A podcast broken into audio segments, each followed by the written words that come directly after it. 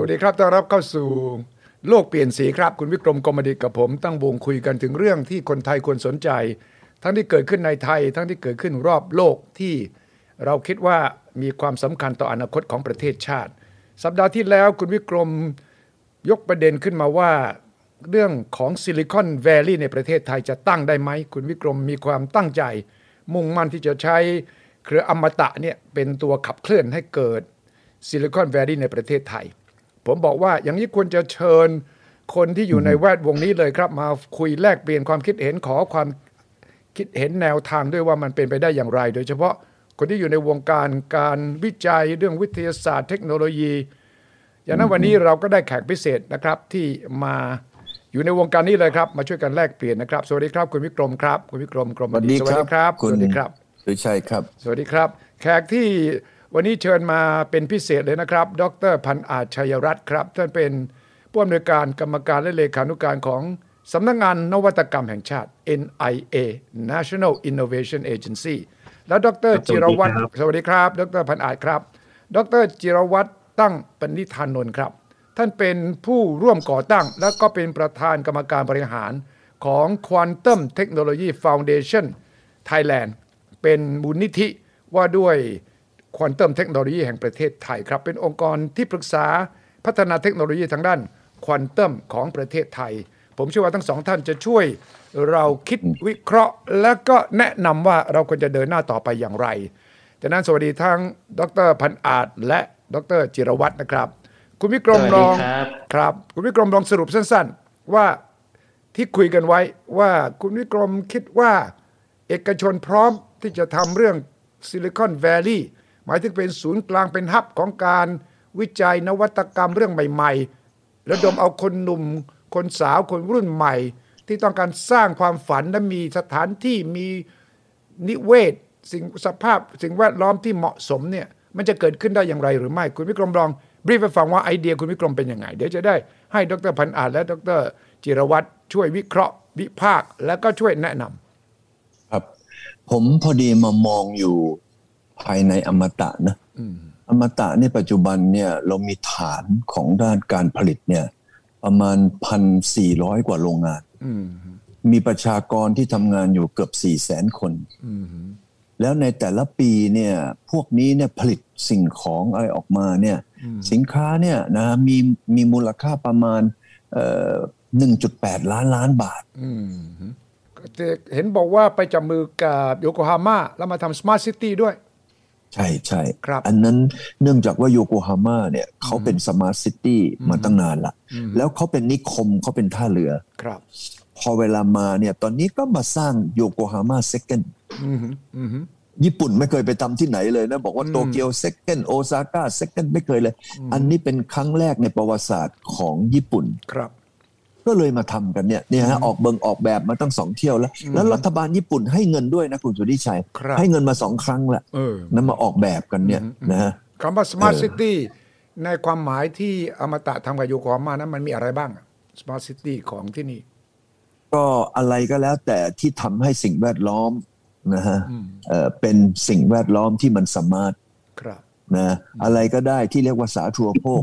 ต้องมีประสิทธิภาพ smart อืมแล้วก็คนทำงานที่อยู่ในสิ่งแวดล้อมอย่างนี้ แล้วก็อยู่ในเอ่อการทำงานแบบนี้ เขาจะมีความรู้สึกว่า เออ เขาอยู่ด้วยคุณภาพของชีวิตที่ดี ไม่ใช่เหมือนโรงงานอืมนะฮะฉะนั้นโยโกฮาม่ากลายเป็นเมืองที่เติบโต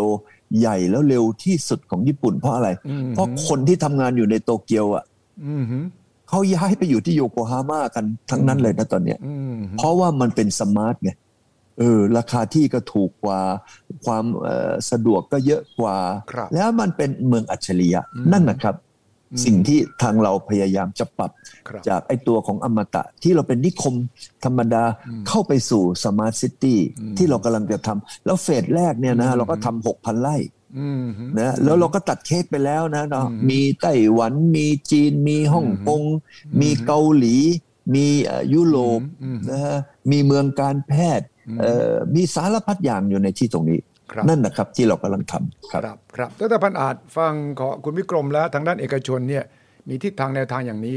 ในฐานะที่ดรพันอาจทำเรื่องสตาร์ทอัพส่งเสริมเรื่องด้านนี้มาตลอดเนี่ยมองบทบาทเอกชนอย่างคุณวิกรมเรื่องเหล่านี้ยังไง เราเรามองบทบาทเอกชนในการพัฒนาสิ่งที่เราเรียกว่า area based innovation นะครับอืมนวัตกรรมเชิงพื้นที่มาตั้งแต่ต้นเลยเราทำมาประมาณ 5 ปีแล้วครับอืมเอ่อผมอธิบายนิดหนึ่งก็คือว่าเราอืมเรามองเป็น3 layer นะครับ layer เล็กที่สุดก็คือย่านอืมย่านในเมืองเนี่ยเอ่อ ที่เป็นที่มาที่ไปว่าเราต้องทำย่านนวัตกรรม ตอนนี้เราทำอยู่ 16 ย่านทั่วประเทศครับจับเป้า 27 ย่านอืมย่านนวัตกรรมมันมีอยู่ 3 ย่านนะครับ ย่านที่อยู่ในใจกลางเมืองอืม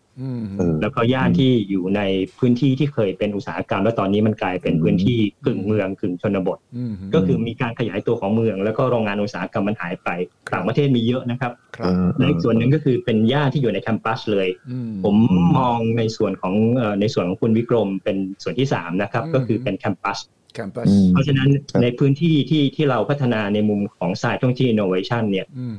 unit ที่เล็กที่สุดก็คือ science park สายอุทยานวิทยาศาสตร์ใช่เออแต่ผมเชื่อว่าทางอมตะมองเรื่อง science park มานานพอสมควรใช่ใช่ science park หรือ science city เนี่ยถ้าขยายจากย่านมันก็เป็น city มันก็อืมเพิ่มคำว่าคนที่อยู่อาศัยได้ตลอด 24 ชั่วโมง 7 วันต่ออาทิตย์มันกลายเป็นอืม community อืมเมืองที่น่าจะใกล้เคียงกับ model science city มากที่สุดก็คือสึกุบะ สึกุบะ อืม สึกุบะพญี่ปุ่นเออคือญี่ปุ่นเนี่ยรัฐบาลเนี่ยไปลงลงตัวผังเมืองแล้วก็ใช่มีหลักอยู่ใช่แต่ว่ามีหลายหลัก แล้วก็มี prefecture เป็นเป็นคนคอยดูแลต้องมีเทศบาลอืมแต่อย่างนั้นเนี่ยมันใหญ่กว่าย่านนะครับครับอืมทีนี้กลับมาเรื่องย่านที่เราทำเนี่ยเรามองว่าอืมในพื้นที่ในเมืองเนี่ยอืมมันไม่ต้องใช้การลงทุนของรัฐบาลเลยแม้แต่บาทเดียวอืมอืมอืมสิ่งที่ผมทำอยู่กับเอ่อบริษัทใหญ่ ๆ นะครับ ไม่ว่าจะเป็นในส่วนของไทยเบฟส่วนของเอ่อ CP ทุกที่อะครับที่เขาที่เขามีที่อยู่ในเมืองเนี่ยอืมเขามีโครงการขนาดใหญ่อืม แต่เขามีโมเดลในการคิดว่าเขาต้องการให้มีพื้นที่ด้านนวัตกรรมอ่าอืมและเฉพาะในกรุงเทพเนี่ยตั้งแต่เราเริ่มทำงานกันมาเนี่ยเราสามารถรวบรวมพื้นที่ประมาณ2-3ล้านตารางเมตรอือืมมอืมทั้งในส่วนของมหาวิทยาลัยนะครับอันนี้รวมจุฬาด้วยรวมมหาวิทยาลัยอื่นด้วยมหิดลด้วยหมดเนี่ยเลยที่อยู่ในเมืองเนี่ยครับเฉพาะในกรุงเทพเนี่ยเราเราประมาณการว่าเราเราสามารถที่จะ boost up พื้นที่ได้ถึง2 2ถึง3ล้านตารางเมตรอืมอืมในประเทศ Southeast Asia มีแค่2ประเทศนะครับมีไทยกับสิงคโปร์ที่ทำเรื่องพวกนี้ ครับเอออืมเพราะฉะนั้นเนี่ยมุมมุมก็คือว่าเราไม่มีเงินในการที่จะไปตอกเสาเข็มหรือใช้พื้นที่กรมธนารักษ์ครับก็ต้องใช้เอกชนนี่แหละ ตลอดถนนอืมตั้งแต่อืมเอ่อตรงเอ่อจูจุฬา Victory Station ไล่ไปพระรามสี่มต่อมาสุขุมวิทพระโขนงบางนาตราดต่อไปถึงSilicon Valley ในอนาคตถ้าเกิดว่าเอามาตัดทำนะครับเออมันก็จะลิงก์ไปสู่ตรงบางนาตราดแล้วเลยไปถึงตรงเอ่ออืมตัวแหลมฉบัง อืมเออเอันนี้ก็จะเหมือนกรุงเทพโยโกฮาม่าเลยเอออืมอืมเพราะฉะนั้นเออก็คือย่านนวัตกรรมใช่ใช่ไหมเลยฮะอืมแต่ตอนนี้เรามีย่านนวัตกรรมเกิดขึ้นตั้งแต่อนุสาวรีย์ชัย AIS ก็มาทำย่านอาอืมอารีละไล่มาจนถึงระยองอะตอนนี้กำลังอืมทำกองทัพเรืออ่ากองทัพเรือด้วยเล็กสุดคือย่านนวัตกรรมอืมในสาขาต่างอืมย่านนี่มันเกิดเป็นรูปมาทำมาหรือยังนะๆ เกิดเป็นรูปธรรมแล้วครับ สิ่งที่เราทำเราทำมาห้าปีแล้วอืมนะครับโอ้อย่างนั้นเหรอโอ้ครับดีนะอืมเออวันไหนต้อรู้งสึกขอว่าไปผมดูผมหน่ยัองยไม่ได้มีโอกาสไปคุยกับทางไปดูทางอมตะใช่ต้องคุยเออเพราะว่าอมตะเออจะเป็นไปดูจะเป็นจุดใหม่ที่จะมีพื้นที่อืมแล้วก็อย่างที่อืมดรพันอาจบอก มันก็จะเป็นถนนทั้งสายแล้วก็ไปที่แคมปัสเป็นของเป็อนมเมือตะงเลยใช่ไหมเออเออเออใช่ครับอืมอืมแล้วจะพอใหญ่ขึ้นมันจะเป็นเมืองเออมันจะเป็นเมืองนวัตกรรมเอออืมอืมเอ่อดรจิรวัตรมองยังไง ในฐานะที่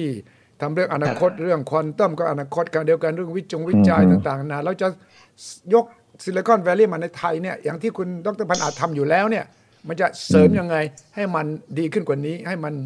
ตอบโจทย์ของอนาคตประเทศชาติจริงอืมอืมอืม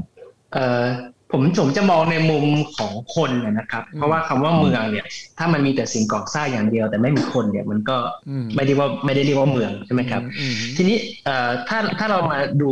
ใน context ของ Silicon Valley เนี่ยครับอืมเอ่อเราจะพบว่าโอเคละเขามีบริษัทอย่าง Apple เขามีคนอย่าง Steve Jobs เกิดขึ้นมาเนี่ยอืมอืมแต่ว่าผมผมอยากจะยกประเด็นที่ว่า อยู่ดีๆ Steve Jobs เนี่ยไม่ได้คิดเรื่องคอมพิวเตอร์ขึ้นมาจากอากาศอืม นะครับ มันมีหลาย ๆ คนที่คิดเอ่อที่ปูพื้นฐานไว้ก่อนหน้านั้นแล้วนะครับอืมเช่นเรื่องของทรานซิสเตอร์เนี่ยที่เป็นอุปกรณ์ของคอมพิวเตอร์เนี่ยครับอืมมันก็คิดมากันตั้งแต่ประมาณ 1,950 แล้วอะครับปี 1,950 แล้วอะครับครับแล้วก็นักคณิตศาสตร์ที่มาคิดว่าเอ่อจะคอมพิวเตอร์มันจะทำงานยังไง แต่จริงๆ มันคิดมาตั้งแต่ประมาณหนึ่งเก้าสองศูนย์สามศูนย์แถวๆนั้นแล้วนะครับอืมเพราะฉะนั้นจะเห็นว่าจริงๆแล้ว การที่คนมีคนอย่างสตีฟจ็อบเกิดขึ้นมาได้เนี่ยอืมมันมีที่มาที่ไปที่เป็นระยะเวลานานมาก ไม่ใช่แค่ห้าปีสิบปี แต่มันหลายศตวรรษกันเลยทีเดียวนะครับอืมทีนี้เนี่ยผมมองว่าการการเอ่อพัฒนาการของเทคโนโลยีในในในรูปแบบปกติเนี่ยมันก็ต้องเริ่มมันก็จะเริ่มจากการที่เอ่อมีการลงทุนในวิทยาศาสตร์พื้นฐานนะครับคือให้คนกลุ่มเนี้ยฟุ้งไปเลย โดยที่ไม่ต้องคิดว่าจะมีแอปพลิเคชันอะไรนะครับอืมเสร็จแล้วค่อยๆขยับมาที่เอ่อเอ่อ apply อืมก็คือว่าเอ่อค่อยคิดนิดนึงว่าคุณจะเอาไอเดียใหม่ๆเนี่ยมาทำอะไรได้บ้างนะครับแล้วก็มา industry ไปเรื่อยอืมๆแต่ผมมองแบบนี้ครับว่าไอ้ process พวกนี้เนี่ยอืมเอ่อในในในบริบทของประเทศไทยเนี่ยมันนานเกินไปคือคือมันไม่ผมไม่ไม่ได้หมายความว่ามันไม่จำเป็นนะครับ คือคือเราก็เราก็ต้องลงลงลงลงทุนทุกภาคส่วนนี่แหละอืมแต่ผมมองว่า การที่จะมองมองว่าเรารอลงแต่ basic science อย่างเดียวแล้วค่อยขยับมาทีละขั้นทีละขั้นทีละขั้นเนี่ยช้าไปเงินเราอาจจะหมดก่อนเราไม่ได้เป็นประเทศรวยเหมือนอเมริกาอย่างนั้นเออเออดังนั้นผมคิดว่าทำยังไงให้ทำให้การที่ process จะเป็นเส้นตรงแบบเนี้ยอืมเราทำเป็นเส้นโค้งได้ไหมหมุนเอาเอาคนที่เป็น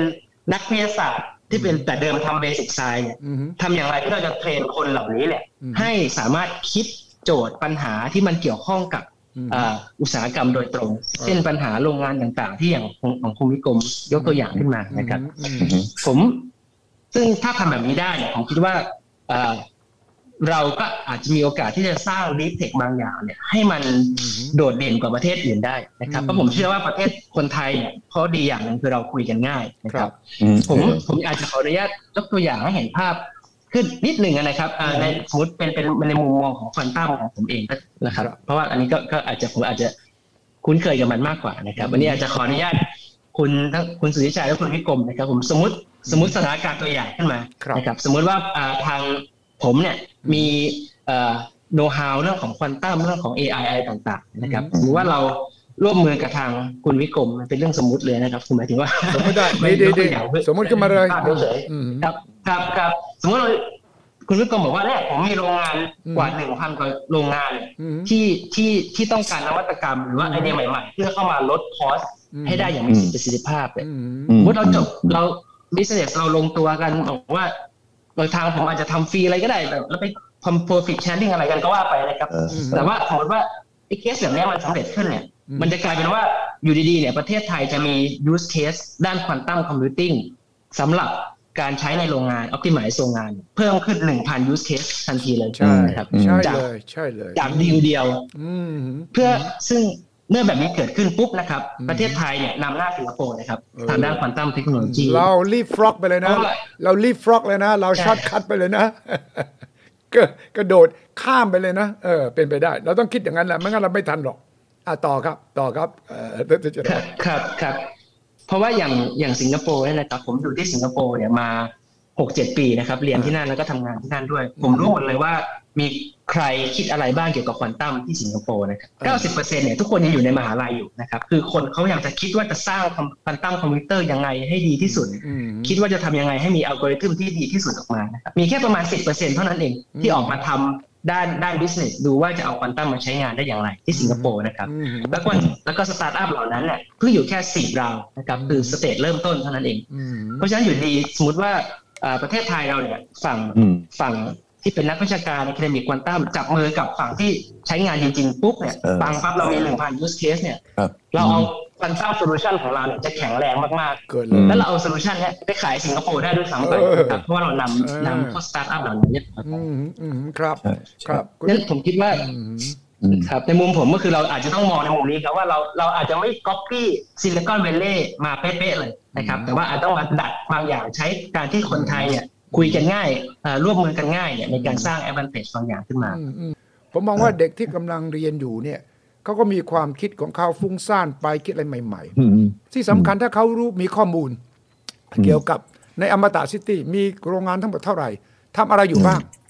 ครับใช่ manufacture อะไรบ้าง แล้วเขาเนี่ยเรียนอะไรอยู่ เขาก็จะมาแมทช์ว่าเออ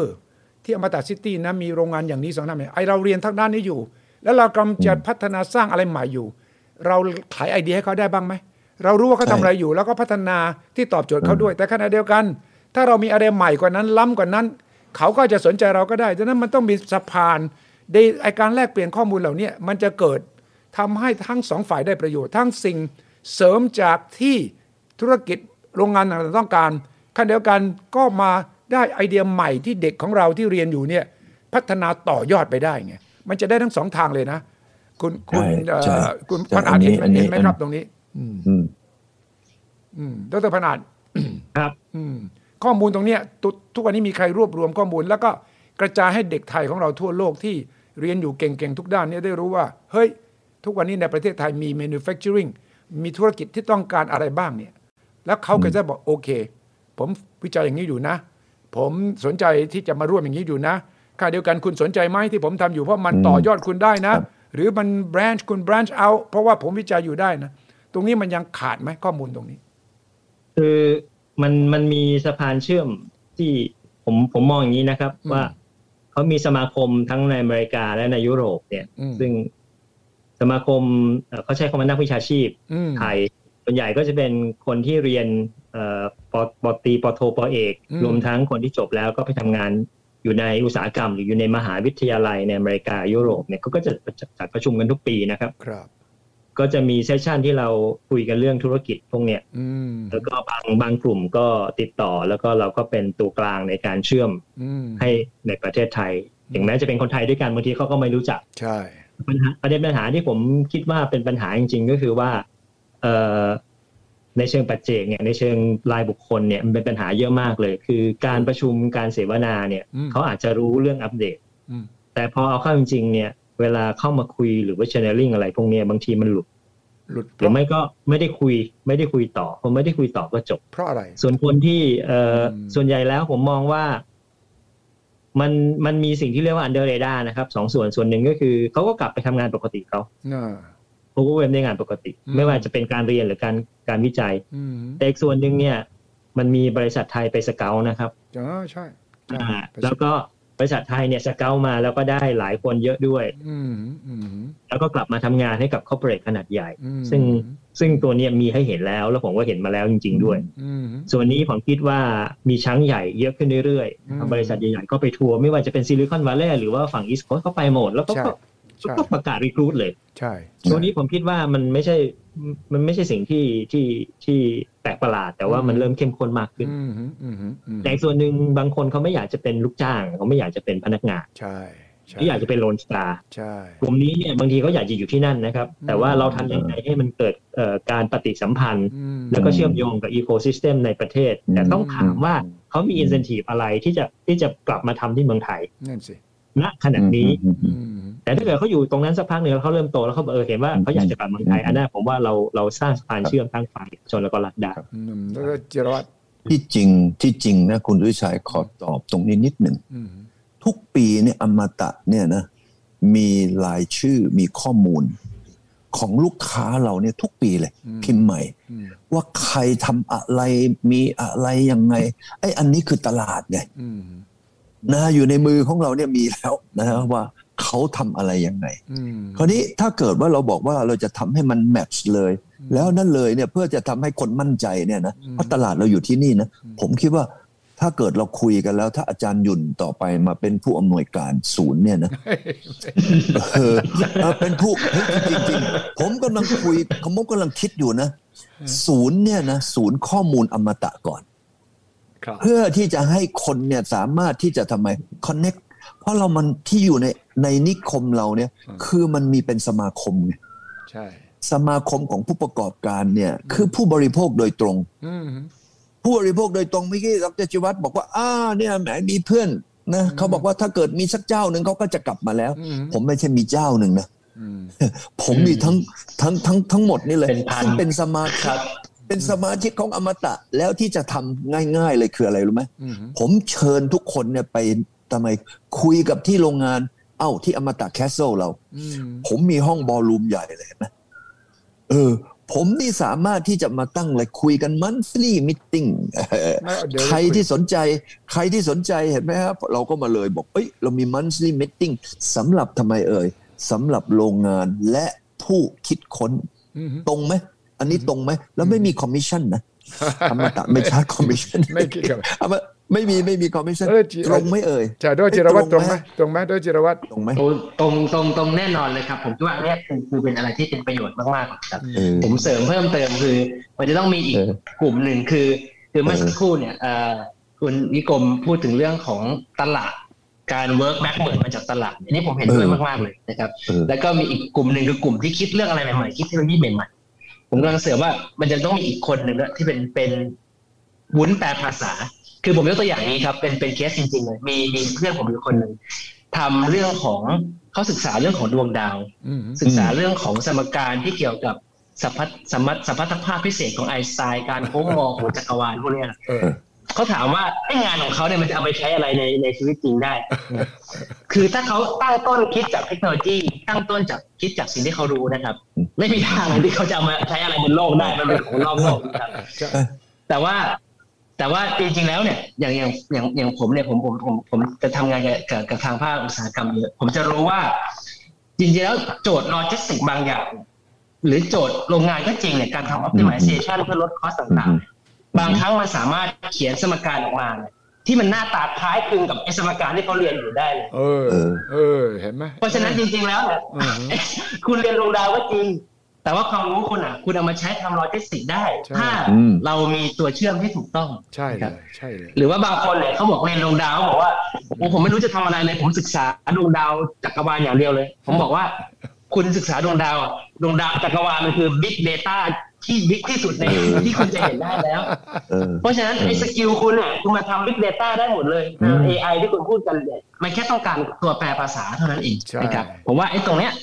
ถ้าเรามีครบทั้งสามสามแกนเนี่ยคือตลาดอืมตัวแปลภาษาและคนที่คิดเรื่องเทคโนโลยีเนี่ยเราจะได้ครบสูตรเลย ซึ่งผมคิดว่าอืมเรามีครบหมดแล้วครับเหลือแค่นั่งคุยกันเท่านั้นเองอ่าครับเออมีอยู่เรื่องเดียวว่าจะเอาขี้ไล่ดีกว่า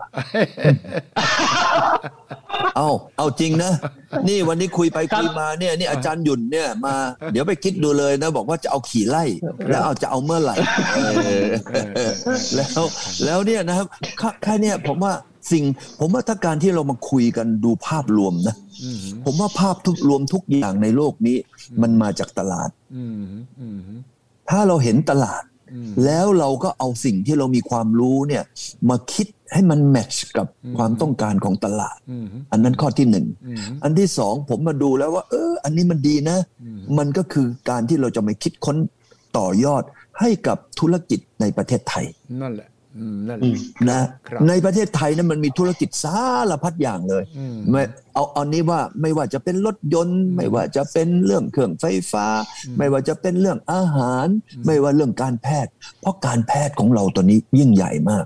เราเป็นประเทศอันดับสองของโลกนะอืมที่เราได้รับไอ้เรื่องของทัวร์ เรื่องที่มารักษาหมอเนี่ย ต่อจากอเมริกาอืมอืมนะเหลือเชื่อไหมครับอืมฉะนั้นทุกอย่างเนี่ยผมว่ามันครับมีมันมีเป้าหมาย แล้วถ้าเกิดเราเวิร์กจากตลาดออกมาอืมอืมแล้วก็เอามา มามามาร่วมกันอย่างเงี้ยที่ว่าเนี่ยผมว่าสนุกมากเลยครับฉะนั้นเราจะเห็นว่าอืมเรากำลังคิดในสิ่งที่ทำไมอืมเรามีอยู่แล้วก็คือบุคลากรครับมีอยู่แล้วก็คือความต้องการ และมีอยู่แล้วก็คือ location location ของเราดีที่สุดในอาเซียนอืมเพราะว่าเราอยู่ตรงกลางครับเห็นไหมแล้วเดี๋ยวรถไฟก็จะต้องวิ่งผ่านเมืองไทยอืมฉะนั้นผมว่าสิ่งเหล่านี้มีเนี่ยอืมนะต้องรบกวนอาจารย์หยุ่นหน่อยนะท่านผมขอสรุปท่นหยุ่นว่าช่วยผมขอสรุปว่าวันนี้เราเป็นเอ่อจุดเริ่มต้นเท่านั้นเองนะครับ เป็นการ explore เป็นการแลกเปลี่ยนเท่านั้นเอง ผมเชื่อว่าเราพอใจเห็นแล้วล่ะว่าความเป็นไปได้มันมีอะไรบ้าง ฉะนั้นอยากจะฝากทั้งดรพันอาจ ดรจิรวัตรเนี่ยไปดูต่ออาจจะนัดหมายคุยกับคุณวิกรมในรายละเอียดยังไงอืมอืมเพื่อจะก้าวต่อไปแล้วถ้ามีโอกาสเราก็กลับมาคุยกันได้อีก หรือตั้งกลุ่มย่อย ตั้งกลุ่มเล็ก แล้วก็ pursue ติดตามที่เราคุยกันได้ ผมว่ามันต้องทำให้เกิดเพื่อประเทศไทยจริง ๆ เพื่ออนาคตประเทศไทยมันต้องเกิดได้ได้ดรพันอานนี่ ทุ่มทั้งชีวิตเนี่ยทำเรื่อง NIA ผมติดตามมาโอ้โหนานยาวนานตั้งแต่ใหม่ ๆ เลยเนี่ย แล้วก็เห็นว่าโอ้ดรพันอาได้ทำปูพื้นสร้างคนรุ่นใหม่เออให้จินตนาการหางบประมาณไปแมทชิ่งอืม EEC นี่ก็เป็นโครงการใหญ่คุณวิกรมอืมอมตะก็เป็นส่วนหนึ่งของ EEC อยู่แล้วครับแล้วก็ดรจิรวัตรก็มาบุกเบิกทางด้านควอนตัมไม่ใช่ไม่ใช่ควอนตัมอย่างเดียวนะดรจิรวัตรเนี่ยจะทำหลาย ๆ เรื่องเกี่ยวกับเรื่องสตาร์ทอัพ เรื่องความคิดใหม่ๆหลายๆด้าน วันนี้ต้องขอบคุณมากครับดรพันอาจดรจิรวัตรแล้วก็คุณวิกรมด้วยนะครับ แล้วยังไงนัดหมายคุยรายละเอียดกันต่อนะครับ สวัสดีครับ สวัสดีคครัรับบสวัสดีครับ สวัสดีทุกคนครับ สวัสดีครับ สวัสดีครับ